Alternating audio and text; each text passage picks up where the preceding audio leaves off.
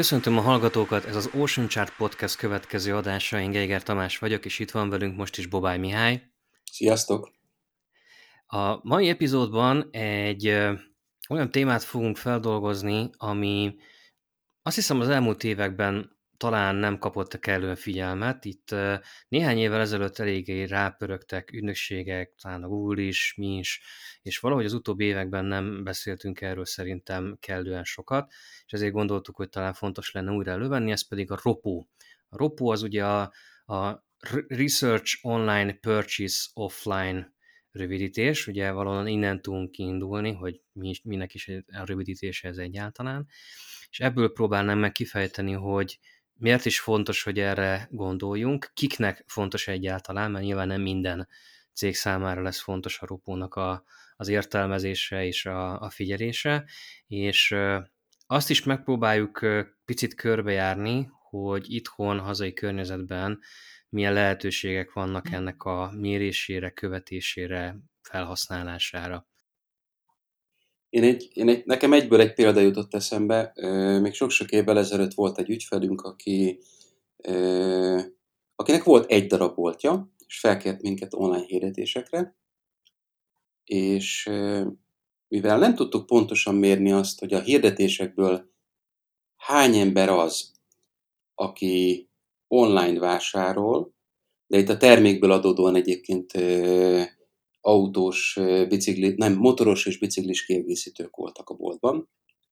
És arra gondoltunk, hogy az online hirdetéseknek igazából offline jön le a hatása. És próbáltuk valamilyen módon bebizonyítani az ügyfélnek, rávettük, hogy adjon egy 20%-os kedvezményt minden egyes olyan embernek, aki a hirdetésre hivatkozva, kinyomtatva a kuponkódot, bemegy a boltba és vásárol. És aztán elmentem az ügyfele tárgyalni, mert azt mondta, hogy nem működik a kampányunk. Tehát ez, ez a Research Online Purchase Offline, ez hülyeség az egész. És ahogy beléptem az ajtó, láttam kiírva, hogy minden termékre 30% kedvezményt ad. Magyarul nagyon egyszerűen és világosan kijött, hogy az emberek, még ha a kezükben szorongatva a kupont érkeztek a boltba, akkor is eldobták az ajtó mellett a kukában, hiszen a kezében levő kupon 20%-os volt, a boltban meg minden 30. Tehát ez egy nagyon rossz példa volt, de hirtelen beugrott nekem az, hogy, hogy, hogy mennyire fontos lenne ezt az egészet mérni, és mennyire fontos a hirdetőknek, a mi ügyfeleinknek is, hogy pontosan lássák azt, hogy amit online hirdetünk, annak nem csak online-ban lecsapódó nyeresége, vásárlások, konverziók, hanem offline is valamennyi. Közben agyaltam azon egyébként, hogy még amivel fogalommal találkozhattak ezzel kapcsolatban a hallgatók, az az Omnichannel, ez gyakorlatilag ugye be, belevisszük az online csatorna kiosztásba, úgy tetszik a, a különböző offline dolgokat, meg egyáltalán az, hogy megjelent a felhasználó fizikai boltba, és akkor innen talán már rögtön mindjárt le is tudtuk szépen korlátozni, körbe tudtuk rajzolni, hogy egyáltalán mely cégek számára fontos ennek az egész témának a, a kezelése, tehát nyilván minimum egy fizikai lokáció kell hozzá, és elsősorban olyan üzletekről beszélünk, ahol, ahol az online aktivitásnak mondjuk egy nagyon erős vetülete van offline, tehát hogyha ha mondjuk valahol az derül ki, hogy, hogy online, offline, az nem tudom én, bőven onlineban jön vissza, mert, mert olyanok a termékek, hogy, hogy nem mennek be a boltba megvenni, akkor ott ez valószínűleg kevésbé jelent problémát, de gyakorlatilag arról beszélünk, hogy, hogyha online értékesítünk, de van offline eh, hely is, ahol, ahol meg lehet vásárolni ezeket a termékeket, vagy igénybe lehet venni egy szolgáltatást, akkor könnyen lehet, hogy, hogy az online kampányok értékelésekor egy óriási hibát vétünk, mert nem vesszük azt figyelembe, szénén értünk mindent, látjuk az eladásokat online, de nem tesszük mellé, hogy az elköltött 100 forint egyébként nem 80 forintot hozott csak, hanem 80-at és még 80-at a bolt értékesítés segítségével. Nagyon érdekes példa jutott eszembe, ami ennek pont a fordítottja. És azért érdekes, mert ilyen már nincs. És egy, egy, alapvetően a helyzet is megdöbbentő. Nagyon sok évvel ezelőtt Hollandiában láttam egy olyan boltot, amit én nem értettem, és megkérdeztem a vendéglátóimat, hogy mi a túró ez. Az egy olyan fizikai lokáció volt, ahol meg lehetett tapizni a termékeket, de csak online lehetett vásárolni. Tehát bementél... Kivették a mérőfogát ennek a problémának. Nem veheted meg. Bementél, ott volt egy csomó termék, volt egy ezer oldalas katalógus, de a bolt kizárólag arról szólt, hogy fölírhassd magadnak, hogy mit akarsz megvenni, megtapogassad, megnézed, melegítsél egy kávét a mikróban, vagy egy pohárvizet, bla bla bla, de aztán menjél haza, és vedd meg online. Hát tulajdonképpen egy bemutatóterem. Igen, de, de ebben ugye nagyon az volt benne, hogy, hogy vedd meg online, tehát minden megadtak hozzá, hogy vedd meg online is. És ez a, ez a fordított helyzet azért furcsa, mert azzal rengetegszer találkozunk a hétköznapjainkban, hogy online hirdettek nekem, és vegyem meg offline. Tehát gyere be a boltba, hát ha még el tudok neked adni valamit. Igen, upsell, cross igen. És egyébként ott a boltban nem volt valami terminál, hogy oké, okay, vedd meg online, de egyébként ott van egy terminál, ahol online megveheted, amit az előbb... De, de, de, de, az is volt, az is volt. Tehát de megadták a lehetőségét nagyon egyértelműen. Tehát a, a, nem, nem kellett effektíve hazamenni. Ugye azt mondtad, hogy menjél haza és vedd meg, de akkor effektíve ez nem volt elvárás, mert ott a boltba is meg lehet. Nem volt elvárás, de azért a, hogy mondjam, a tömeg, tömeg miatt inkább arra vették rá az embereket, hogy menjél haza nyugodtan. De átvenni ott nem lehetett, tehát hiába vetted meg a boltban a nem. Oszkon, azt ott fizikailag nem adták neked oda, hanem ugyanúgy mondjuk jött a futár. Nem, így, így van, így van, tehát nem adták oda, hiába hmm. vetted meg online. Aha, abszolút egy ilyen bemutatóterem volt, szó szerint mindenféle készlet nélkül. A másik nagyon komoly problémával, amivel e, szembesültünk, e, és nagyon érdekes, ugye a, a problémák hozzák elő a témaválasztásainkat. E, egy olyan ügyfelünk, aki aki ö, lakásfelszerelési cikkeket árul nagyon nagy tételben, és nagyon komoly áruház is van. De az áruház hálózat nem salágy tulajdon, rész, csak részben, hanem franchise partnerek. És bevezették az online vásárlásnak a lehetőségét, amit az emberek rá is ugrottak, hiszen, hiszen tök jó dolog egy nehéz cuccot megrendelni online. Igaz, Egyelőre a házhoz szállítást nem tudták nyújtani, ezért azt mondták, hogy meg a franchise partnerek nyomására kérésére, hogy leszállítjuk neked a terméket, és ott tudod átvenni az áruházban. De annyit segítünk, hogy be tudsz parkolni a, a, az ajtóhoz, és segítünk beemelni a cuccot. És nagyon rosszul ment a sztori.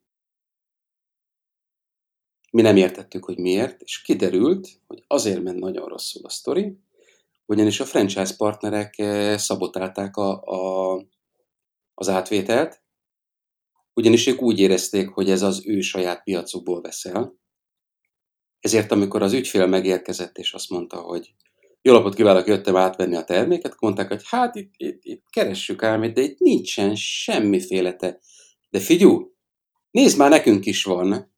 Megkapod egy picivel jobb áron. És az ügyfél elégedett volt, nem tett panaszt, hogy az online átvétele nem érkezett meg. A terméket visszaküldték a központba, hogy kapjátok be, és eladták nekik saját árésen. Na most ez egy tipikus olyan példa, amikor a, a, az online-offline problémásan nem találkozik. Ráadásul teljesen ellentett érdekek ütköznek össze.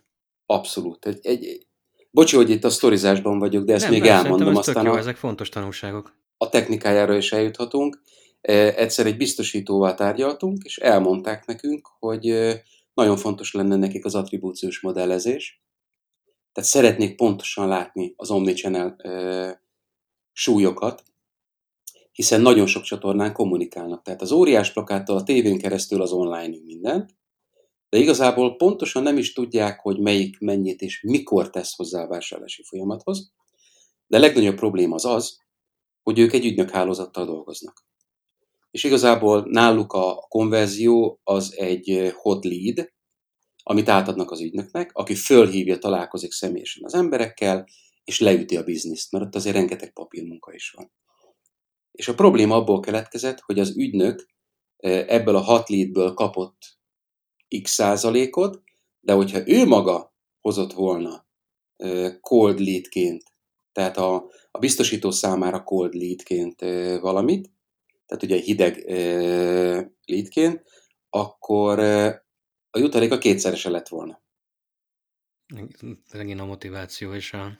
Motiváció és alást az egész történetet, tehát jöttek az online hot leadek, a biztosító átadta az ügynököknek, az ügynök elment megkötni a szerződést, majd a saját jól felfogott érdeke érdekében nem azzal az emberrel kötötte meg, mondjuk egy, egy férj, aki kitöltötte a kérdőívet és kérte a visszajelzést, vagy a visszahívást, hanem mondjuk a feleség nevén volt a háznak a másik fele, és megkötöttek egy lakásbiztosítást, de egy másik néve, az nem szerepelt a CRM rendszerbe, és így kétszeres ö, ö, jutalékot kapott érte.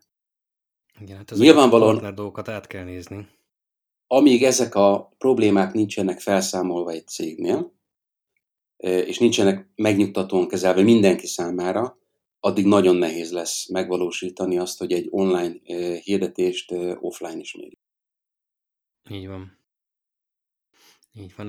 Ezeket az alapokat rendbe kell tenni, mert különben el lehet kezdeni ezen nagyon görcsölni, de valójában nem, nem, vagy, vagy elhiszed a számokat, és kiderül, hogy hamisak, vagy, vagy nem is lesznek számok, tehát ebből azért elég komoly problémák keletkezhetnek. ugye ügynökségként mi a, a legnagyobb problémával akkor találtak magunkat szemben, hogyha ö, neki láttunk ö, egy hirdetési kampányt összerakni, jellemzően ezeknél a cégeknél, ahol, ahol komoly üzlethálózat van, ott nem 10 ezer, 20 ezer, 100 ezer forint a költés, hanem mondjuk a 7 számjegyű tételek.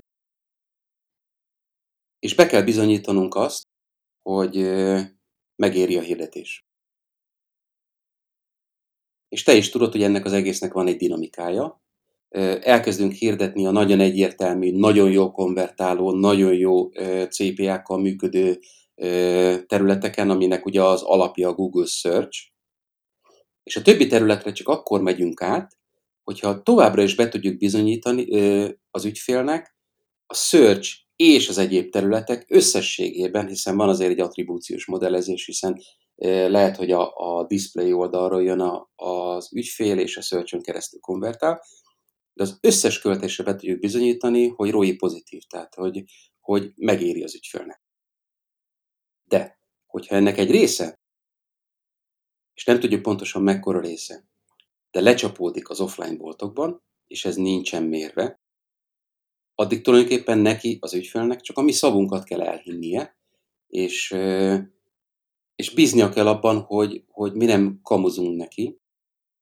Emlékszem a, a travel és a, a pénzügyi szakmában volt szerintem a tízes évek közepén egy Google Magyarországi kutatás. Nem emlékszel pontosan, Tomi, mikor volt ez? Hú, ez most így hirtelen nem, nem ugrik be.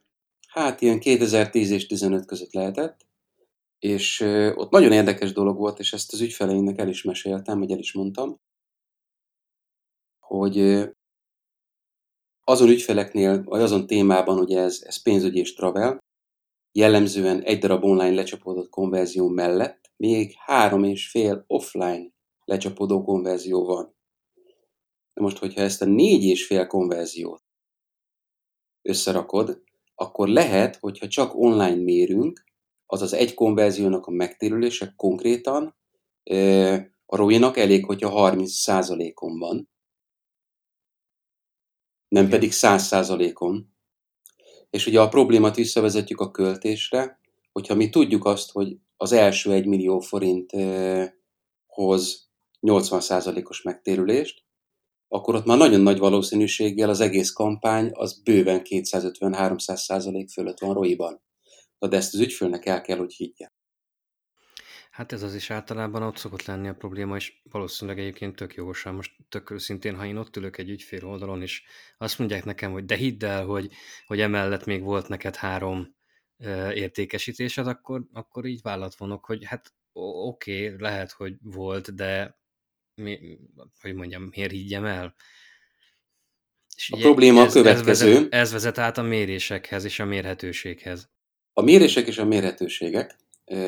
Volt olyan ügyfél, akinél nem hitte el a sztorit, és mondtak azt, hogy jó, de hogyha ROI negatívan hirdetünk, akkor minek hirdetünk? Tehát az nem jó, az, az egy, a, a hirdetést, az online hirdetést befektetésként kell kezelni, hiszen annak adva van a mérhetőség. Az offline-nál már egy kicsikét bizonytalan vagyok, mert nagyon nehéz mér az offline hirdetést. De az online hirdetésnél ugye mi, mi látunk egy, egy teljes vonalat, és erre törekszünk az ügyfélnél, hogy a méréseknél annyi mérési pontot építsünk be, hogy pontosan tudjuk, hogy az elköltött pénz az mekkora megtérüléssel működik. És akkor azt mondtam az ügyfélnek, hogy ha tényleg azt gondoljuk, hogy 80% arról, álljunk le. És nagyon érdekes volt, a leállásnál azonnal eltűnnek konverziók, szinte azonnal. Az online az azonnal, az offline ez még egy-két nap. De a probléma később jött el, amikor újraindítottuk a hirdetéseket, ugyanis a konverziók online és offline nem egy nap alatt állnak föl, hanem a, hirdetés megtekintése és a konverziók közötti időcsúszás miatt két, három, négy hét. Tehát egy leállás sokkal nagyobb károkat tudott okozni, mint amekkora a tesznek az értéke volt. Így van, ráadásul a, a leállás, újraindítás nem is, hogy mondjam, nem is olyan igazi jó teszt, mert ugye és ez már máshol vezet, ez az AB tesztek világába vezet, de ugye az, az effektíve nem a legjobb teszt egyébként, hogy egyik héten van, másik héten nincs, mert a két hétnek a dinamikája között lehet olyan differencia, ami még rátesz, vagy éppen elvesz ebből a hatásból. Tehát mit tudom én, eh, azon a héten állunk le az online hirdetésekkel, amikor egyébként kiszór egy szórólapot, hogy most készletkisöprés van a boltban, akkor nem biztos, hogy úgy fogja érzékelni az eladásokban. Hát bizony. Tehát általában ugye az, az nem AB teszt, amikor egyik héten csinálunk valamit, és a másik héten csinálunk valami mást, csak ezt nagyon nehéz másképp ügyesen bizonyítani, meg bemutatni. Mhm. De Tomi, most akkor én eljátszom az ördög ügyvédjét. Legyen. Már tudjuk, tehát mi ügynökségként látjuk, hogy hol a probléma. És azt is értjük, hogy az ügyfél bizonyos szempontból bizonytalan, és nem tudja, hogy hogyan kéne döntenie. De te technikailag hogyan fogod neki, milyen javaslatokkal fogsz élni, hogy mérhetővé tegyük ezt az egészet? Jó kérdés. Most akkor e-, eljátszom azt, hogy erre nem készültem föl, és hirtelen nem is tudom, mit mondjak. nem. Nyilván azért erre valamilyen szinten készültünk kezdjük ott, hogy milyen kész megoldások vannak, jó? Uh-huh. Google oldalról, Facebook oldalról is vannak erre egyébként már viszonylag működő történetek. Az a nagy probléma, hogy ezek jellemzően Magyarországon még nem, vagy csak nagyon korlátozottan érhetőek el. Ugye a Google-nél van egy ilyen store visit metrika, uh-huh. egy store visit mérés, aminek az a lényege, hogy amikor a felhasználó tulajdonképpen bemegy a telefonjával a te boltodba, akkor ugye a Google-nél tudják érzékelni, hogy ez a te lokációdon van. Honnan tudják a lokációdat? Van egy szolgáltatás, az a neve, hogy Google cégem, Google My Business, oda fölvitted a címedet, ergo, hogyha azon a címen ott van egy telefon, akkor az bizony egy, egy látogatás. És ugye a Google-nek a háttérrendszerében azért, hát most mondok egy nagyon megdöbbentő dolgot, sok az adat, és ha sok az adat, akkor azokat ügyesen össze is lehet kapcsolni. Nyilván itt a consent kezelés, meg a jogi háttere a dolognak az, az egy külön történet, tehát ez nem is menjünk most bele, mert szerintem egyrészt nem is értünk hozzá annyira, mert nem vagyunk adatvédelmi szakemberek, másrészt nagyon-nagyon messze vinne. De a lényeg a lényeg, hogy ez technikailag tud működni, tehát látja, látja a Google rendszere, hogy ott van fizikailag a felhasználó a boltodba.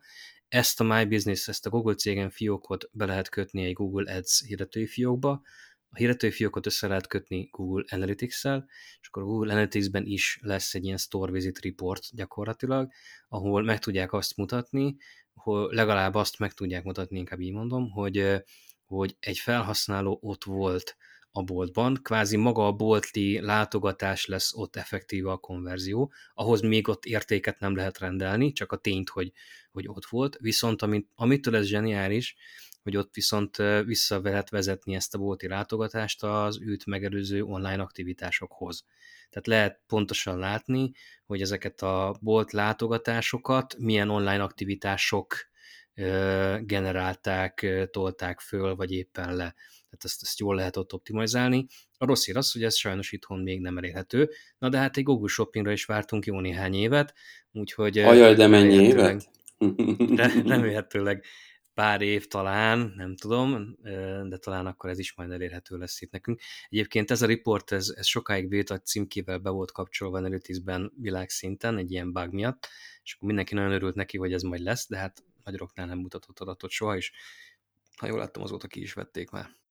Az azt tegyük hozzá, hogy ez nem csak androides telefonokkal működik, hanem iOS-szel is. Igen, úgy Én tudom, hogy egy- az iOS-en is. Ott, Egy Google mérnököt pontosan- megkérdezt, Google mérnököt megkérdeztem, hogy akkor ezt hogy? Mert az, hogy én, én be vagyok jelentkezve mondjuk egy Gmail fiókba, de lehet, hogy kijelentkezem, és aztán és azt elmosolyodott, és azt mondta, hogy hát ha egyszer bejelentkeztél egy iOS eszközről egy Gmail fiókba, majd aztán kiléptél, attól mi még tudjuk a, a készüléknek az egyedi ID-ját, és innentől kezdve bármerre is böngészel, és bármit is csinálsz, pontosan tudni fogjuk, hogy te vagy az. Nem a készüléken, hanem egyébként a, a szerver oldali méréseknél. Tegyük hozzá gyorsan, hogy szerintem ez a beszélgetés ez még a, a GDPR-éra előtt volt, tehát szerintem ez azért azóta ezen már egyrészt Ez javítottak, Ez kétségtelen, hogy akkor volt, és a, igen. az iOS is szerintem azóta már szigorodott több ponton, tehát nem vagyok benne biztos, hogy ez száz százalékban működik még, de nagy valószínűséggel még mindig elég sokat tudnak arról, hogy mi történik, meg ugye most már ott van az egész mögött egy csomó gépi tanulás, machine learning modellek, tehát hogy tud- tudják azért extrapolálni szerintem az adatokat egy kisebb számosságból is. Hát Safari-on ugye hasonló módon, iOS-en. mint a, mint a, a cross-device mérések. Igen, Ott úgyhogy- sem mindig a belépés azonosítója alapján megy. ezekben is azért igen lehet, lehet nagy valószínűséggel értékes és egyébként használható adat. Hasonló store visit mérés egyébként a Facebooknál is van, de az még, az még teljesen limitált, majd a, majd a podcast leírásba be fogok tenni egy-két linket, ahol ezekről egyébként lehet részletesebben is olvasni, de jelenleg még a Facebooknak is a store visitjére azt írja, hogy egy ilyen, hogy is mondjam, limited number of advertisers, tehát hogy akinek nagyon szeretnék, azoknak adják ezt a lehetőséget, de még messze nem egy ilyen globálisan elérhető történet, de az is egy tök érdekes dolog lesz, hogy ugye ott is van egy Facebook oldalad, a Facebook oldaladhoz ugye föl lehet vinni bolti lokációkat, és akkor gyakorlatilag amikor valaki ott van fizikailag, akkor a Facebook is ugyanúgy egy hasonló elven tudja bemérni majd a dolgokat, vagy hát már most is, mint Azért itt most egy- például ezt a Google teszi. Itt most csak a, a Margóra, csak egy gondolat erejéig. Ugye eh, nagyon érdekes a, a jelenlegi dinamika a Google és a Facebook között. Bocsánat, a Google és az Apple között. Ugyanis az Apple jelen pillanatban és az elmúlt évek tapasztalat ezt mutatja, megpróbálja a, a privacy-t helyezni a, a saját célstratégiája közepébe. Tehát minden egyes eszközön megpróbálja minél jobban blokkolni a különböző méréseket. Ugye fölröppent a napokban, pont te tetted ki a, a PPC Pro-ra azt a cikket, hogy, hogy az új oprendszeren a Safari blokkolni fogja a GA méréseket. Igen, aztán ki is derült, hogy az sajnos nem volt pontos az a cikk. Igen, ki- blokkolhatja. utólag kiderült, hogy már- ez nem, az- nem azon teljes már vannak- blokkolás lesz ott. Igen, itt hirtelen mindenki megijedt, megmondom őszintén, hogy ebben most én is belefutottam. Általában igyekszem kiszűrni ezeket a farsinfokat, de most valahogy annyira abba az irányba mutat a, az Apple-nek egyébként a, a fejlesztései, hogy, hogy az előbb-utóbb tényleg teljes blokkolás alatt Nem csodálkoznánk simán, rajta. simán elhittem, hogy most jött el az az idő, de kiderült, hogy nem, tehát azért ez még, még nem a, az a pont, de hát a jóisten se tudja, ez majd De azért a pár évvel ezelőtt ott volt a második ö, hasonló jellegű, amikor a Safari elkezdte ö, blokkolni a, a third party cookikat. Hát És bizonyosokat korlátozni, igen, és aztán Igen. most már gyakorlatilag ki, kinyírja őket. Tehát igazából a két cég között a, a, ez a játék, ez folyamatos, a, az Apple el akarja adni a termékeit, és a biztonságot adja mellé. Tehát az a prémium termék. A Google el akarja adni a termékeit akár ingyen, hiszen ott van neki száz darab ingyenes terméke a Maps-től a Waze-ig, a, a Gmail-en keresztül az összes jó kis terméke, viszont adatokat gyűjt rólunk rólad. Én egyébként, én nem gondolom egyébként, hogy ez, ez egy Apple kontra Google dolog. Tehát én ebbe simán mellé Hát ők a teszem két a, leg- Facebookot legnagyobb is. Legnagyobb szereplők. A, Hát a két, de azért a Facebook se pici. a, a, simán mellé- mondjam, a- a Facebook és a Google van az helyzet. egyik oldalon a ringben, az biztos. Igen, itt mindenki mindenkivel boxol, ez egy furcsa ring. Meg hát utána a, a teljes programatik iparág, meg a, a kisebb szereplők a piacon, tehát azért itt a, az Apple áll szembe szerintem egy kicsit a, az edtech világgal, ilyen Hát igen. értelemben, ha, ha ennyire le akarom két szereplőre egyszerűsíteni. Van, van mit tenni.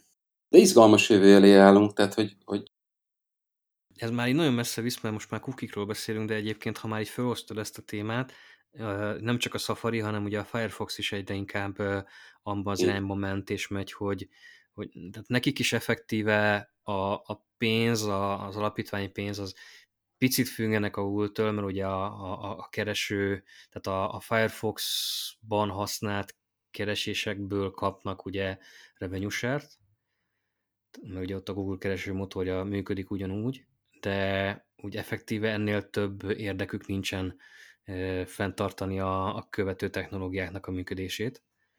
Tehát ő, ők is simán bele tudnak állni abba a nézetbe, hogy mi vagyunk a Firefox, és egyébként mi meg aztán nagyon privacy first módon gondolkodunk.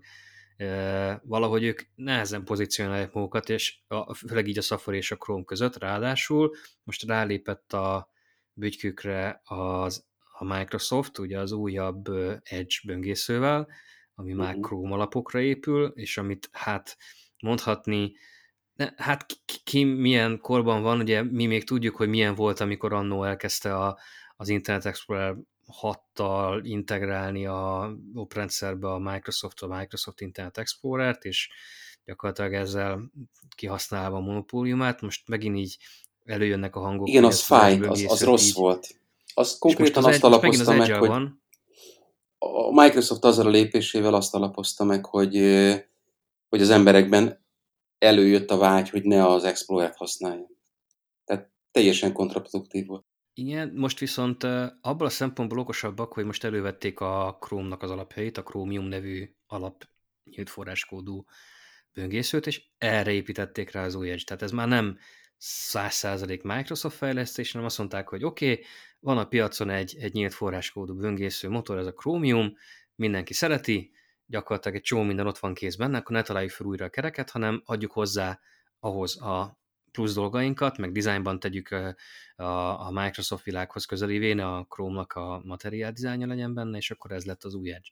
És a, a Firefox-ra már ráléptek, mert átvették a második helyet az Edge böngészővel, és ugye még mindig megy a vita, hogy azért ennek egy, egy kisebb, vagy talán jelentős része az annak köszönhető, ahogyan teríti az Edge böngészőt a Microsoft. Na de mindegy, ez most már nagyon messze megy a ropótól, csak ha már kitértünk erre, akkor... De nem baj, jó akkor, erről beszélgetni.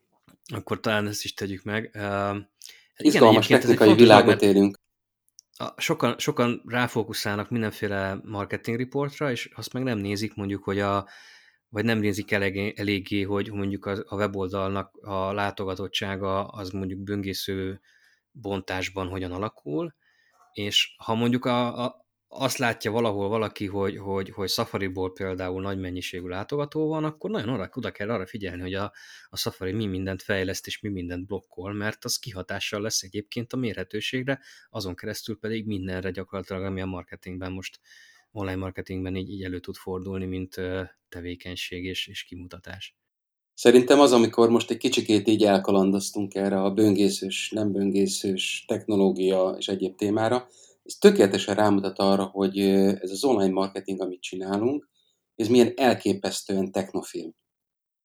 És hát mennyi sok ismeret szükséges ahhoz, és a marketinges oldaláról is, hogy teljes képet lássák, kapjál. Tehát nekünk ez, hogy ropó, ez a hétköznapjaink része, és pontosan tudjuk, amikor ezt a betűszót oda beböffentem neked, akkor tudod, hogy miről beszélek. De azért azt láttuk már egyszer-kétszer, hogy szakmai körökben ügyfélnél, cégvezető mondjuk neki nem is feladata a ropó megértése, de azért úgy furán nézett ránk, mert eszembe se jutott, hogy nem tudja, hogy miről beszél. Egyébként egy pillanatra visszatérve erre a, a, a ropó dologra, nem adtuk meg a választ arra, hogy Felvázoltuk a problémákat a mérésével, de nem adtuk meg a választ, hogy mit kéne akkor csinálni. Igen, meg, meg ott, ott kallottunk el igazából, hogy Facebook, Facebook, Safari, stb. És innen visszakanyarodva, tehát elmondtunk már két olyan dolgot, ami van, de Magyarországon nincs, tehát a Google-nek, meg a Facebooknak ez a Store Visit megoldása. Plusz ezek a megoldások arra nem alkalmasak, hogy a bolti értékesítésnek a volumenét is mellé tudjuk tenni a, a meglévő online marketing költéseink, vagy ha úgy tetszik, befektetéseink mellé. Tehát effektíve, ami, ami van ezeknek a rendszereknek, az egyébként ilyen szempontból még mindig egy fél megoldás. Még egy gyorsan egy harmadikat is mellé teszek, de ez már átvezet a, a teljesebb megoldások felé. tehát például a Google Ads-nek is van egy, egy, egy úgynevezett offline conversion import funkciója.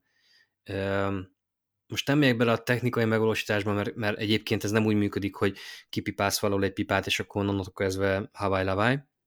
Sok erőkészület kell hozzá, tehát programozni kell hozzá, weboldalon programozni kell hozzá, akár CRM oldalon, akár nem tudom, számlázó részről, tehát kell, kell hozzá azért fejlesztés, de a lényeg, a lényeg, hogy megoldható az, hogy a, a Google Ads-es kattintásokhoz vissza lehessen tölteni offline konverziókat, és nem csak darabot, tehát nem csak az, hogy megtörtént azután a online paid click után egy offline konverzió, hanem értéket is mellé tudunk tenni.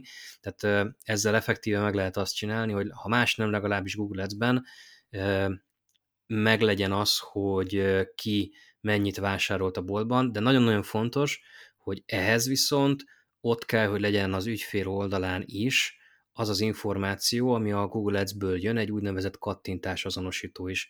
Nem akarok nagyon technikaiba átmenni, mondom még egyszer, de ezt az egyet szeretném kiemelni, hogy amit most és innentől javaslunk megoldást, annak egyetlen egy nagyon fontos közös pontja van, és ez nagyon-nagyon fontos, hogy ezt mindenki lássa és értse, kell lennie egy, legalább egy olyan egyedi adatnak, amivel össze tudjuk kapcsolni az online tevékenységet az offline eredményekkel. Tehát ez, ez valamilyen azonosító, valamilyen user ID, nem tudom, tehát valami olyasmi kell, hogy legyen, ami mind a két rendszerben ott van, mert ha ez nincs ott, akkor minden megvalósítás, amit csinálunk, az gyakorlatilag nem tud annyira szofisztikált lenni, amit, amit esetleg elvárunk ettől az egész rendszertől, mert, mert nem fogunk tudni, nem tudom én, kiemelni fontos online csatornákat, amik az onlineban az offline-ban erős eredményeket hoznak. Jó, tehát ez a, ez a kapocs adat, ez a kulcs adat, ez, ez kritikusan fontos, hogy, hogy ott legyen, és akkor nézzük meg, hogy Várjál, lépjünk, lépjünk egyet Igen? vissza, egy gondolat a fejemben megfogalmazódott. Neked teljesen természetes volt, hogy a Google Analytics lesz az a pont, ahol minden adat gyűlik. De azért ezt mondjuk ki, hogy kell legyen egy hely, ahol gyűlnek az online és az offline adatok, és elemezhetővé válnak, hiszen ezt nem ö, sajtfesznénk kockapapíron fogja a boltos tulajdonos persze, vezetni, persze. hanem ennek valamilyen struktúrált adat ö, formájában meg kell érkeznie valahová, és vagy a Google Ads-ből, Facebook Ads-ből, mindenféle helyről az adatok egy helyre érkeznek, és mellé tesszük az offline vásárlásokat, és megpróbálunk, ahol lehet vonalat húzni kettő között.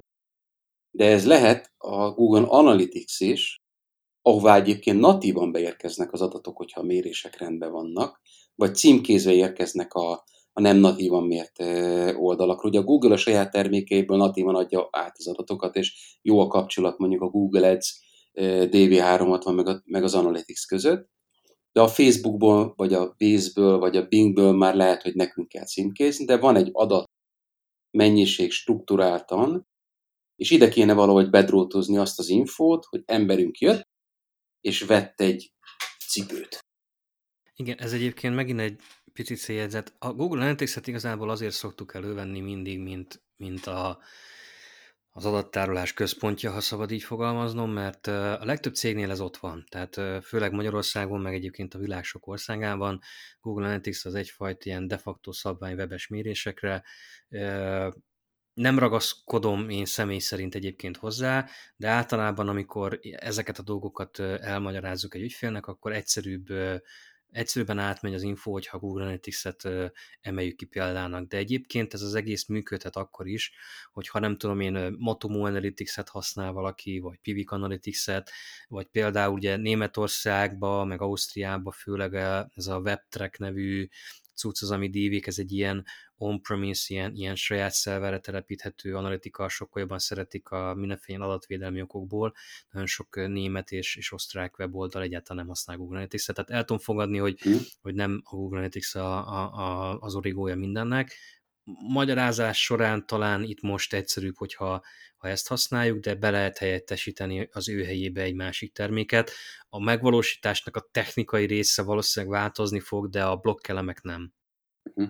Mondjuk az Adobe a másik nagy szereplő, amiket még láttunk Az Adobe igen, hát az inkább nagyvállalati szinten. Tehát ha, attól függ, ugye most, ha, ha mondjuk KKV-kat nézünk, akkor ott az Adobe kevésbé szokott megjelenni, ugyanúgy, ahogyan a Google Analytics 360 is inkább közepes, nagyobb cégek mert az szokott elsődlegesen Adobe-nak nincsen olyan hasonló ingyenes terméke, nincs. mint a Google Analytics. Nincs. Csak nincs. a GA360 Adobe... hasonlít a, a, az Adobe.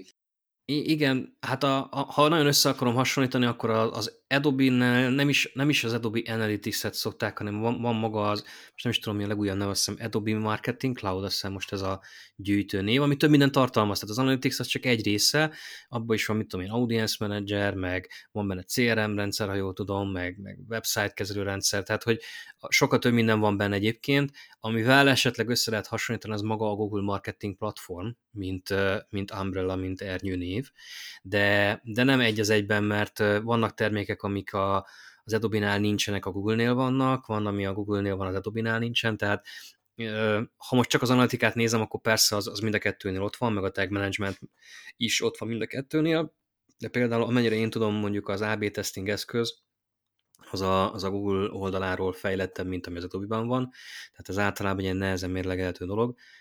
Nagyvállalati körökben általában vagy az Adobe, vagy a Google Analytics, vagy hát a Google Marketing Platform szokott megjelenni általában. Esetlegesen a, ha a, mondom a WebTrack, főleg mondom ilyen, ilyen német területen, itt-ott esetleg a, a Pivik Pro, vagy a Matomo, mert ugye azoknak is van ilyen szervere telepíthető változat, tehát tudjuk a saját infrastruktúránkon üzemeltetni. Itt gyorsan zárójel megjegyzem, mert ez, ez, ez is egy visszatérő dolog, a zárójel zárójele már, mindegy, most már ez egy ilyen adás lesz, hogy elkalandozunk. A, van egy olyan félreértés sokakban, hogyha ha a saját szerverre telepített analitikát használ, akkor kipipálta a GDPR-ral kapcsolatos dolgokat. Csak hogy ez nem erről szól. Tehát nem az a lényeg, hogy, hogy hol tárolod az adatokat, az a lényeg, hogy milyen adatot tárolsz. Ha tárolsz személyes adatot, akkor az tök mindegy, hogy a te szervereden van, vagy a Google-nek a felhőjében, vagy az Amazonon, vagy nem tudom hol. Az a lényeg, hogy kezelsz személyes adatot, és ez lehet már direkt, indirekt, ez már nagyon messze vezet. Ha kezeled, akkor hozzájárulást kell kérni, és tök mindegy, hogy ezt a saját szerveredre tárolod-e. Ebben, ebben legyünk nagyon egyértelműen, mert ebben szokott lenni félreértés, és talán nem baj, ha ezt is most gyorsan elmondtuk. És akkor az egyik zárójelet, akkor ezzel be is zártam. Hol volt a másik zárójelnek a vége? Nem tudom. Már ettől elkavarodtunk. Nem baj, kanyarodjunk vissza akkor a fő témához. Várj, kezdtünk... kanyarodjunk vissza a fő témához. Én most eszembe jutott egy, egy pár évvel ezelőtti konferencia, ahol egy kis egyboltos retail szereplőnek az ügynökség megvalósított egy olyan megoldást, hogy a hirdetésekből érkező bármilyen formában online-offline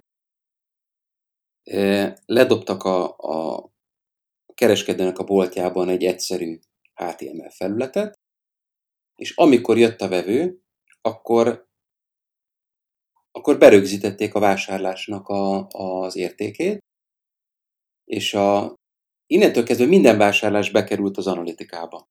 Tehát ott egy gombbal, gombbal ö, elküldték az adatokat ö, az analitikából, ugye measurement protokollon keresztül működött már az is, de a lényeg az az volt, hogy ha be lehetett azonosítani az offline vagy online hirdetésnek a forrását, kuponkód, egyebek, akkor azt is felvették, és gyönyörűen megvalósult az egy bolt esetében, hogy elkezdték mérni a, az online research és a bolti vásárlás kapcsolatát.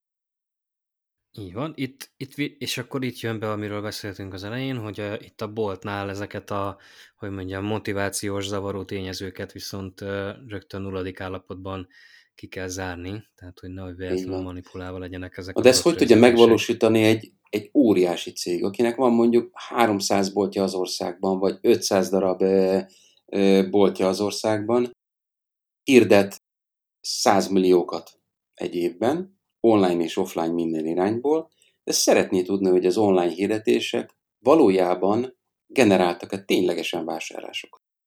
Hát megkerülhetetlen dolgot, dolgot kell létrehozni, ami részben automatizált, részben nem függ a, a bolt eladónak a motiváltságától. Mondok erre példát, jó? Hm. Az első példa, és akkor nézzünk először egy olyat, ami, ami kevésbé függ esetleg a boltiétól. Tehát ha, ha nincsen meg az a probléma, amit említettél, hogy a boltban magasabb a kedvezmény, mint amit egyébként online kínálsz, tehát most tekintsük ezt kitakarítottnak, jó? Most az egyetlen egy dolgot, amit meg, megpróbálunk megoldani, az az, hogy, a, hogy az, akinek ezt az egészet kezelnie kell, az, az hogy lesz abban motivált, vagy hogy mondjam, hogy, hogy nem függ a motivációjától ennek a mérésnek a pontossága.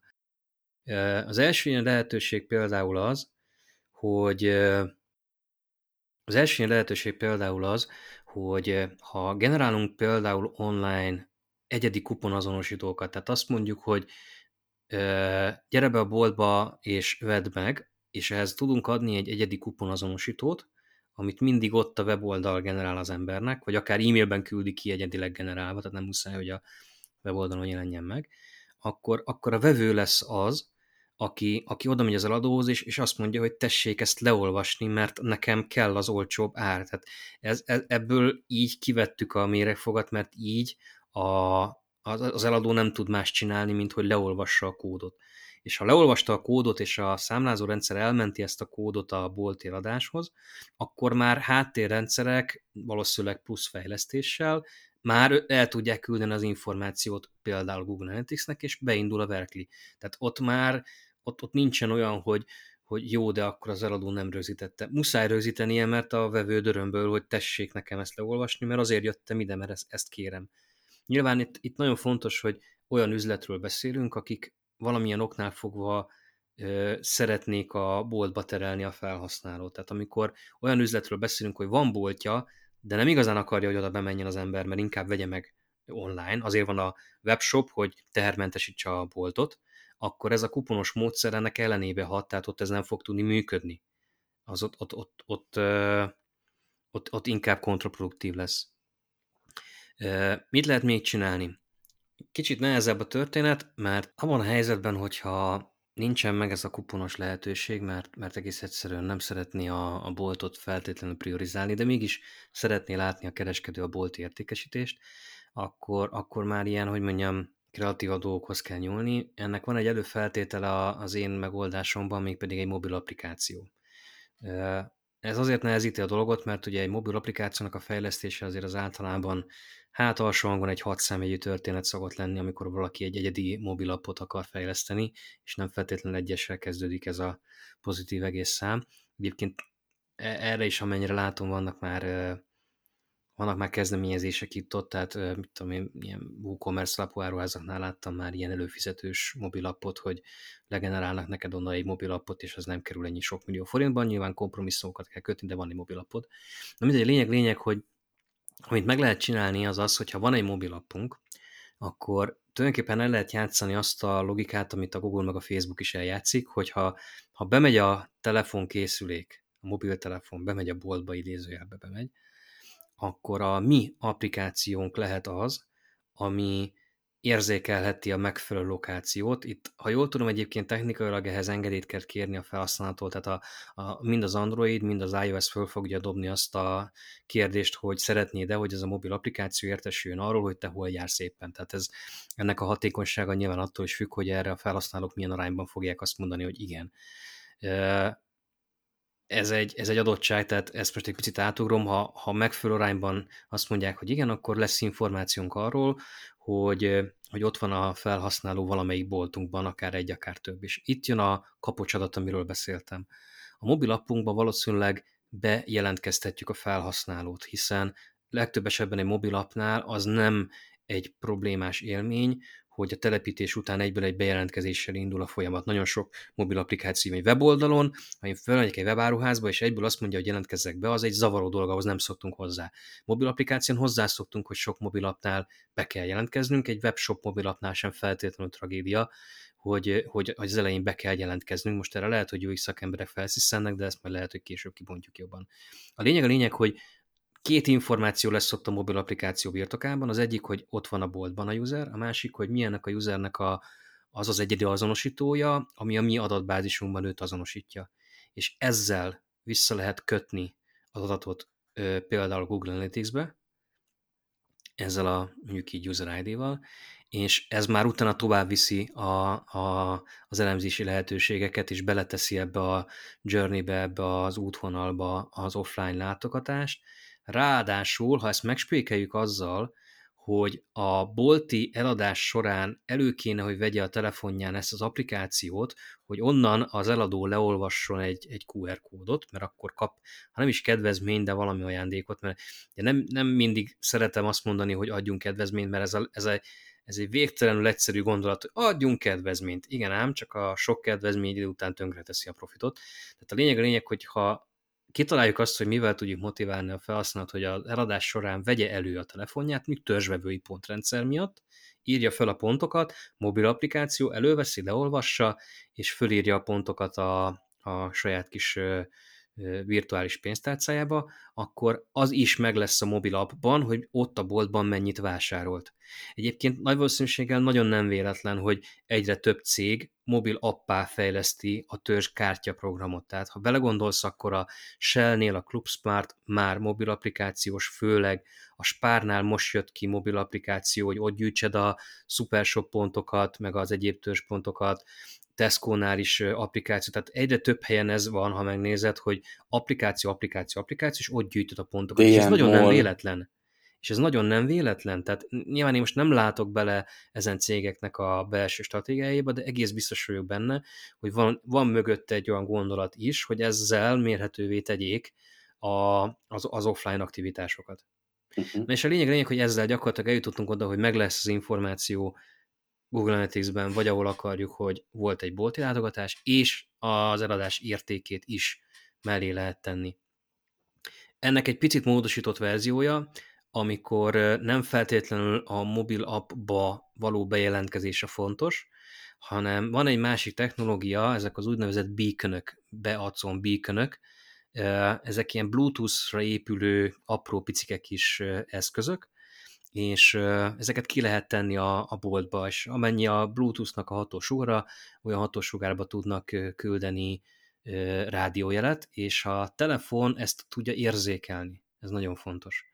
És amikor érzékeli a telefon, akkor tudja meg valójában, hogy ez a felhasználó, ez belépett a mi boltunkba, tehát ez lesz effektív a jelzés, nem feltétlenül az, hogy a, a lokációt érzékeli a telefon. Ugye ezzel ki lehet venni azt a méregfogat, hogy mennyien adtak hozzájárulást a lokációnak a meg ö, lekérdezéséhez. Azt hiszem talán egyébként a beacon is van valamilyen hozzájárulás kérdés most már, tehát nem vagyok benne teljesen biztos. Itt talán nem baj, ha elmondjuk, hogy van itt azért én bennem, meg bennünk némi bizonytalanság, mert ez annyira részletes technológia jellemzést igényel, hogy megmondom őszintén, még én sem, én, aki technikai ember vagyok, még én sem tudom teljesen részletesen, hogy ennek pontosan hol lehetnek a, a buktatói, viszont egyre több helyen látjuk, hogy, hogy előjönnek ezek a, ezek a beaconök is, mint lehetséges megoldások, és ez bizony lehetőséget adhat arra, hogy a ropót mérhetővé tegyük, és ráadásul ezek a beaconok, amennyire én tudom, néhány dolláros tételek, tehát nem feltétlenül jelent ez egy ilyen több ezer dolláros beruházást, legalábbis hát a... hardware oldalról.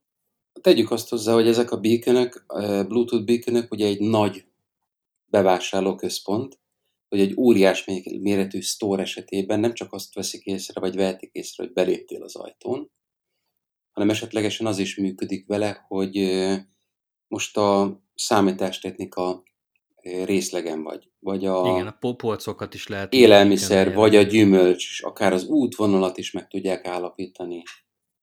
Egyébként valami hasonlóan működik a vírusradar, nem? Amit most a, a minisztérium kidobott. Ezt most nem tudom pontosan. Ezt megmondom őszintén nem tudom. Szerintem abban nincs beacon technológia, az inkább Nem, nem, nem, nem beacon, Bluetooth, Bluetooth kapcsolattal ja, cserél. igen, igen, igen. igen valami cserél infót a közeledben levő telefonokkal. Igen. És akkor mondanék egy olyan példát is, ami viszont már nem e-commerce, mert ugye nagyon e-commerce-re feküdtünk most rá, és a ropó az nem feltétlenül csak az e-commerce cégeket érinti. Tehát vegyünk egy bankot, elkezdi hirdetni a személyi kölcsönt, online az egy elég erős téma, ezt tudjuk, hirdettük mi is többször is. Mégis lehetnek egy csomóan, akik az online hirdetés hatására bemennek a fiókba. Most ne azt, a ter- ne azt az időszakot nézzük, amikor nem mehetünk sehova, hanem nézzünk egy átlagos időszakot, bemennek a fiókba, és ott fognak érdeklődni, és adott esetben szerződést kötni. És ez is tulajdonképpen egy ropó probléma, hiszen van egy online aktivitás, aminek nem feltétlenül van hatása online. Ami itt effektíve mégis online kell, hogy keletkezzen, az a, az a bizonyos kapocsadat. Emiatt itt általában elő szoktuk venni, vagy előveszünk gondolatként azt a bizonyos visszahíváskérő űrlapot, amit ezeken a landing oldalakon használnak, uh-huh. és valahogy arra ösztönözzük a felhasználót, hogy ha nem kér visszahívást, hanem mondjuk boltba akar menni, akkor viszont, de boltba, bocsánat, egy bankfiókba akar menni, akkor, akkor legalább foglaljon időpontot. Tehát az ön kényelmét szolgáljuk, ne csak bejöjjön egy bankfiókba, hanem mondja meg, hogy melyik bankfiókba mikor akar bejönni, és, és mi azon leszünk, hogy ott, ott pillanatok alatt sorra kerüljön. És itt van a kutyálás, hogy amikor, amikor ő lefoglal egy időpontot, akkor hirtelen meg tudja jegyezni a banknak a rendszere ha azt az egyedi azonosítót, ami mondjuk egy Google Analytics azonosító, és utána már ennek a segítségével vissza tud beszélni az Analyticsnek, amikor ott van a fiókban az ember, és azt mondja, hogy köti a szerződést például. Nem feltétlenül, uh-huh. nem arról beszélek most, mert ez tudom, hogy banki világban az a mi megy ki a banki határvonalakon kívülre, ez azért egy rettentően érzékeny dolog, és általában minden, minden is tiltva van, de önmagában azt az infót például át lehet adni, hogy, hogy az az ember, aki kérte ezt az időpontot, annak mondjuk, mit tudom én, előrébb jutottunk, és, és vélhetően szerződéskötés lesz. Tehát a, legalább azt ketté csapni, hogy a komolytalan és a lesz belőle valami. Ha ezt tovább lehet szofisztikálni, hogy a lesz belőle valami az hány százalékos valószínűleg még jobb, de, de legalább ketté választani a, ezeket a kvázi lídeket, hogy, hogy mennyire alkalmasak arra, hogy... hogy Sokat agyaltam egyébként, hogy a bankban a totemoszlopok a belépésnél, hogy miért váltották le a sorszámtépést erre a totemoszlopra, mert ugye itt már tényleg a kártyát bedugod és fe, beazonosít. Hát Aztán pillanatok alatt kisakkoztam, hogy egy, beazonosít engem, mint szemét, hogy a bankfiókban járok. Kettő, lehetőséget ad az ügyintézőnek, hogy felkészüljön belőlem és a rendszer a megfelelő ajánlatokat tegye elé a monitorra, még mielőtt leültem szembe vele. Misa, data-driven, tudod, első adásban mondtuk, adatvezéreltség, ez is ez, ennek a része. Hát. Egyébként ez, ez felhasználó oldalról ijesztő is lehet, de tulajdonképpen olyan adatokról beszélünk, amik eleve ott vannak a banknál, tehát innen indul, mert banki ügyfél vagy, tehát ezek az adatok eleve ott vannak, és tulajdonképpen a kiszolgálás minőségét hivatottak javítani. Tehát én, én például el tudom fogadni, hogy, hogy ilyenkor beazonosítanak engem, és mire odaérek az ügyintéző elő képernyőjén ott van a, az én banki historim, és tudja, hogy mit ajánljon nekem. Az az én dolgom, hogy elfogadom-e vagy nem, de szerintem ez, ez alapvetően egy jó dolog egyébként. Ez a data-driven dolog. Ha a postán csokit kell venni. A, na, milyen jó beletaláltál a postába. A data-driven dologra van egy történetem. Még a, az ezredforduló környékén e, direkt marketing ügynökségnél dolgoztam, és a Magyar Posta megkeresett minket egy ajánlattal, hogy ők célzottan tudnak e, szórólapot teríteni. És kérdeztük, hogy mégis hogyan? És mondták, hogy hát a postás. A postás az belát a kertbe, látja, hogy milyen típusú autó van az udvaron, mekkora a ház, tudja, hogy mennyi pénzt szokott hozni, és milyen típusú forrott, de tulajdonképpen mindent tud az emberről, és képes arra, hogy a megfelelő szórólapot szórja be, vagy csak oda tegye be a szórólapot, ahova tényleg tartozik. És akkor ott lementünk hídba, mert akkor az adatvédelmi törvénynek a, az első magyar bevezetése környékén voltunk, és így, így mindenkinek kimerett a szem, hogy ember, lehet, hogy a postásotok tudja, de ti ezt egy adatbázisba soha nem fűzhetitek össze, azt, amit az ügyfeleitekről tudtok, azért ez nem, hogy nem etikus, de törvény ellenében is működik. És hát mindegy, mondhatjuk azt, hogy a Magyar Posta a 2000-es évek környékén már felismerte a, a adatvezérelt marketingnek a jelentőségét, de nem.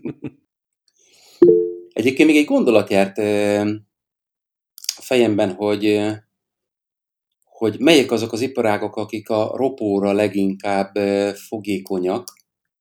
Ugye a saját ügyfeleinkből nekem előjött az, hogy utazás és háztartási dolgok, ebbe beletartozik a világítás technika, bútorok, egyebek, és beugrott Az még az, az, az utazás az már nem... hát Most a szállásról beszélsz például? Vagy hogy érted az Hát nem, utazás? nem, nem, utazás. Utazás, mint olyan, tehát travel. Repjegy, ö, Hát száll is nagyon online-ná vált az elmúlt években. a te fejedben. Meg az enyémben. Az elmúlt 15 évben már, de még mindig vannak, és ebben ez tényleg így van, hogy ö, az utazás részleteit szeretné megbeszélni valaki, vagy egy biztosítás részleteit üzletkötővel. hát igen, a biztosítást azt jobban el tudom képzelni, igen. Biztos, hogy a, a, az étterem szintjén van a szobánk, mert nehezen mozog a lábam. Ezek olyan, tehát vannak olyan szempontok, amiket egyszerűen nem lehet e, fölvinni egy online vásárlásba, és lesznek emberek, akiknek ez továbbra is fontos. Készpénzben szeretnék fizetni, mert én egy régi módi vagyok, és nincsen kártyám. Még átutalni se tudok. Egy csomó olyan, olyan apróság, ami, e, ami a boltok fenntartása mellett van, tehát én ezt értem, nem lehet mindent átvinni online-ra. Ami még nekem beugrott a, a ruházkodás, ö, kiegészítők, szépség. Hiába tudom a lábméretemet, de konkrétan tudom, hogy ö, azt a cipőt, amit ö, sportoláshoz használok, abból, abból a 44-es lábamról a 46-os cipő kell. Ez egyébként nekem még mindig egy ilyen nagyon furcsa terület, mert látom, lá, látom, hogy a, a ruha, meg az a cipő, tehát a ruházkodás, az online is mennyire fontos, és hogy egyébként rengeteg eladás van ebből online. És ilyen értelemben lehet, hogy én vagyok a, az őskövület ebben a kategóriában, mert én meg, én meg egyszerűen nem tudom elképzelni, hogy, hogy, hogy, hogy online megvegyek egy cipőt vagy egy ruhát. Még akkor is, ha a képről tetszik. Tehát ha nem De, de, de, meg, meg nem tudod venni, és föl, de, csak bele... még, még, azzal együtt sem, hogy visszaküldhetem, ha nem tetszik. Tehát nekem az egy, az, az egy útra nagy nyűg, hogy megrendelem, kiszállítják az idő. Mire kiszállítják x nap, mit tudom én, tegyük fel készletem van, és itt van mondjuk két nap alatt, átveszem, és kiderül, hogy nem jó a méret. Akkor jön a hercehurca a visszaküldéssel, ugye van, ahol ezt megoldják, mert kiküldenek egy futárt és elhozza, de, de nekem még az is nyűg, tehát én ilyen szempontból hisztis vagyok, nem akarom. Tehát az, eltelt körülbelül hat nap, egy olyan művelettel, amivel ha elmegyek egy boltba, és fölveszem, és kiderül, hogy nem jó a méret, és a mellette lévő egyel nagyobbat leveszem, és az jó, akkor hirtelen egy délután alatt megoldottam a problémát. És lehet, hogy mondom még egyszer, én nem látom át jól, mert nem kaptam még el, hogy mondjam az ízét az egésznek, de nekem például ez az abszolút, az a ruházkodás, én nagyon egy online gyerek vagyok, de a ruházkodás az nekem mind a mai napig egy rettentően offline dolog. Oké. Okay. Őszintén. Hány olyan alkalom volt már, ahol láttál embereket bemenni egy boltba, fölpróbálni egy ruhát, majd lefényképezni a, ezért a, a, a bárkódot, és tudod, ez én a... még olyas egyébként ritka, nem nagyon láttam, de már Erre technikai szó is van, nem tudom a, a, mi ennek a neve pontosan, amikor bemész egy boltba, fölpróbálod a cipőt, majd közöd az eladó, vagy ma alig várom, hogy megvegyem online. Magam példáján tudom egyébként, hogy, hogy, hogy szoktam használni tipikusan műszaki áruházakban a telefonomat közben. És most ez lehet, hogy egy arcátlanság, de hogy meg, megnézem egyébként, hogy hol mennyibe kerül a készülék. De olyan is a... volt már egyébként, hogy, hogy azért kellett elővennem a telefont, mert egyszerűen nem, nem volt kellően sok információ arról a műszaki eszközről a, a bolti tacepaun, és, és egyszerűen úgy éreztem, hogy információ hiányba vagyok, és megnéztem online, hogy mi mindent tud ez még, milyen, mit tudom én, teljesítménye, mérete, stb. Meg egyébként ki mit írt arról a termékről, amit, amit kinéztem, mit tudom, most legutóbb porszívót vettünk például, és tudtuk, hogy egy, egy vezeték nélküli porszívót szeretnénk, de ezen belül nehezen igazodtunk el, mert rengetegféle vezeték nélküli porszívó van, és valahogy nem éreztem annyira tisztán a különbségeket, ahogyan mondjuk egy mobiltelefonnál tudom, hogy mit jelent egy alsó kategória, egy középkategória, egy felső kategória. A árösszehasonlítók mobilapjainak van már bárkodolvasós funkciója? Úgy tudom, hogy van. Én úgy tudom, hogy van. Azokat speciál mondjuk így nem használom applikációkon, de ha jól tudom, akkor van. Majd ez jó kérdés, ezt majd meg is én, én, amely itt, itt a hogy mondjam, a coming out-nál tartunk, én azt szoktam csinálni, hogy előveszem a Tesco applikációt, és leolvasom, a, mert abban van barcode olvasó, és ha máshol vásárolok, és nem azonnal kell a termék, mert mosóporból tankolok valamennyit, és ez kitart egy hónapig, másfél hónapig, ugyanúgy az összes háztartási vegyszer és egyéb dolgok. De az applikációban leolvasom, hogyha éppen a Spárban, Lidlben, Pennyben vagy valahol járok, és megnézem, hogy a, a Tesco-ban esetleg olcsóbb, akkor ott helybe belerakom a kosárba, abba a kosárba, amit majd megrendelek a jövő Most megnéztem az árukeresőt a Google Play-en, és ott rögtön a második képernyő fotó az ez, hogy, hogy ott van a termék név, meg hogy ott van benne a vonalkód leolvasó, de ez mondjuk adja is magát egyébként, hogy egy ilyen legyen egy ilyen abban, mert ha valahol, akkor egy, egy árösszehasonlító applikációban ez nagyon kell.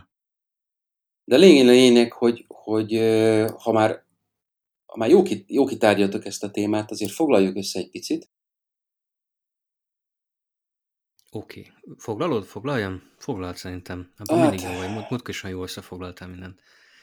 Tehát elsőről nekem beugrik az, hogy, hogy mindenképpen kell foglalkozni ezzel a ropóhatással. Hát jó, Nyilvánvalóan a, róla, akkor. a 100% online boltoknál kevés, de még ott is adódik, tehát egy, egy Alzánál, Elmagnál, meg a többieknél is van fizikális bolt. Hát tehát megold, most már van. Megoldható, és bemennek az emberek, tehát foglalkozni kell a helyzettel, de aki a fizikai bolthálózat irányából fejlődik fel az online hirdetések és az online eladások irányába, ott szerintem élet, létfontosságú, hiszen hogyha egy online hirdetési büdzsét return on investment ROI alapon értékelünk, akkor nagyon nem mindegy, hogy pontosan tudjuk-e a ropó hatását, és már 70 plusz százaléknál örülünk, Vincent, vagy pedig csak 105 százaléknál örülünk. És azért azt még nem is mondtuk el, hogy a 70 százalék és a 105 százalék között lehet, hogy költésben és vásárlási volumenben akár tízszeres különbség is lehet. Magyarul, hát, ha valaki ezt nem kezeli, akár. nem kezeli a helyén, akkor lehet, hogy megtizedelte a költését és a vásárlási volument, amit online meg tudna vásárolni, mert nem, nem attribútálta helyesen a megfelelő helyre azt, hogy hol költöttem és hol jött vissza. Iparágokban te azt gondolod, hogy a travel az már nem, de igazából én azt érzem, hogy szinte minden iparágban játszik. Hát hány olyan dolgot vettél az elmúlt hónapban, aminek előtte nem néztél utána online. Maximum az izit a gyereknek, de körülbelül ennyit, és, és le is játszottuk a dolgot, mert szinte mindennek utána nézünk, hiszen még hogy ott van előttem a boltban, akkor is beugrik a gondolat, hogy lehet, hogy van jobb, vagy ugyanez olcsóbban. Technikailag nem könnyen megvalósítható, de az látjuk, hogy a nagyok, tehát a Google, a Facebook, és valószínűleg előbb-utóbb a többiek is ráugranak a, a történetre, és megpróbálják adott piacokon bevezetni, hogy az ő hirdetési termékükkel jól együttműködő in-store vizét, vagy Facebook store vizét, vagy a többi mérési technológia működjön, de hogyha ez nem sikerül, akkor azért még nagyon sok technikai lehetőség van, egyszerűbbek, könnyen kivitelezhetők, vagy pedig drágábbak is lefejleszthetők, de ahogy te mondtad, mindig kell lennie valahol egy kapcsolódási pontnak, ami létezik a digitális világban, és össze lehet drótozni az offline vásárlással. Azt tudjuk, és hogy... ne felejtsük el ennek az egésznek az adatvédelmi oldalát, Hú, adatvédelmi oldalát ne felejtsük el. Azt nem, nem fejtettük ki, de, de talán húzzuk alá, hogy azzal is foglalkozni kell, abban mi már sokkal nehezebben mondunk okosat, de azt senki ne felejtse el, hogy ennek van egy, egy adatvédelmi oldala is, amivel foglalkozni kell, és jogos, amit elkezdtél mondani, ezt nyugodtan fejezben, mert az is fontos. Nem tudom, mire gondolsz. Azért kezdted el mondani a motivációt. Ja, és nagyon fontos, hogy a, a fogadó oldalon, a bolti oldalon le legyenek tisztázva a motivációk, tehát hogy a, a pénztárosnak kötelessége legyen berögzíteni, de ne lehessen lehetősége kitérni a lehetőség alól, tehát ne tudja elküldeni az ügyfelet. Franchise partnerekkel tisztába tenni a dolgokat, a szerződéses ügynöki hálózattal tisztába tenni a dolgokat. Tulajdonképpen mindenütt ugyanazon motivációs vonal mentén kell, hogy működjön a dolog. És ugye igazából ez az egész téma ropó valahol azért kapcsolódik az attribúciós modellezéshez, mert ez is egy attribúciós kapcsolat, hogy az online hirdetést egy offline vásárláshoz kötöm, és attribútálom az offline vásárlás előzetes hirdetését egy online hirdetésnek Igen. adom a kreditet, hogy ő hozta. Szerintem egyébként írjuk föl magunknak valóvá kéménybe korommal, hogy erről az attribúcióról beszélgessünk, mert nagyon-nagyon fontos téma lesz belőle. Kihagytam valamit? Jó. Szerintem nem, ezek voltak a fontosabb pontok, úgyhogy szerintem akkor le is zárhatjuk most ezt a, az adást és a mondani valónkat. Köszönjük szépen, hogy itt voltatok velünk a mai adásban. Ropóról beszéltünk, Research Online, Purchase Offline, hogyan és mint lehet kezelni azokat az eseteket, amikor offline, online aktivitásoknak kihatása van offline eseményekre, boltlátogatásra, boltéladásokra. Reméljük, hogy mindenkinek tetszett ez az adás is, és ha tetszett, akkor ne felejtsétek el meghallgatni az előző adásokat is, ha esetleg arról lemaradtatok. Kövessetek minket mindenféle csatornánkon, ahol csak megjelenítjük magunkat, hamarosan érkezünk a következő adással, addig pedig mindenkinek minden jót és szép napot kívánunk. Sziasztok! Sziasztok!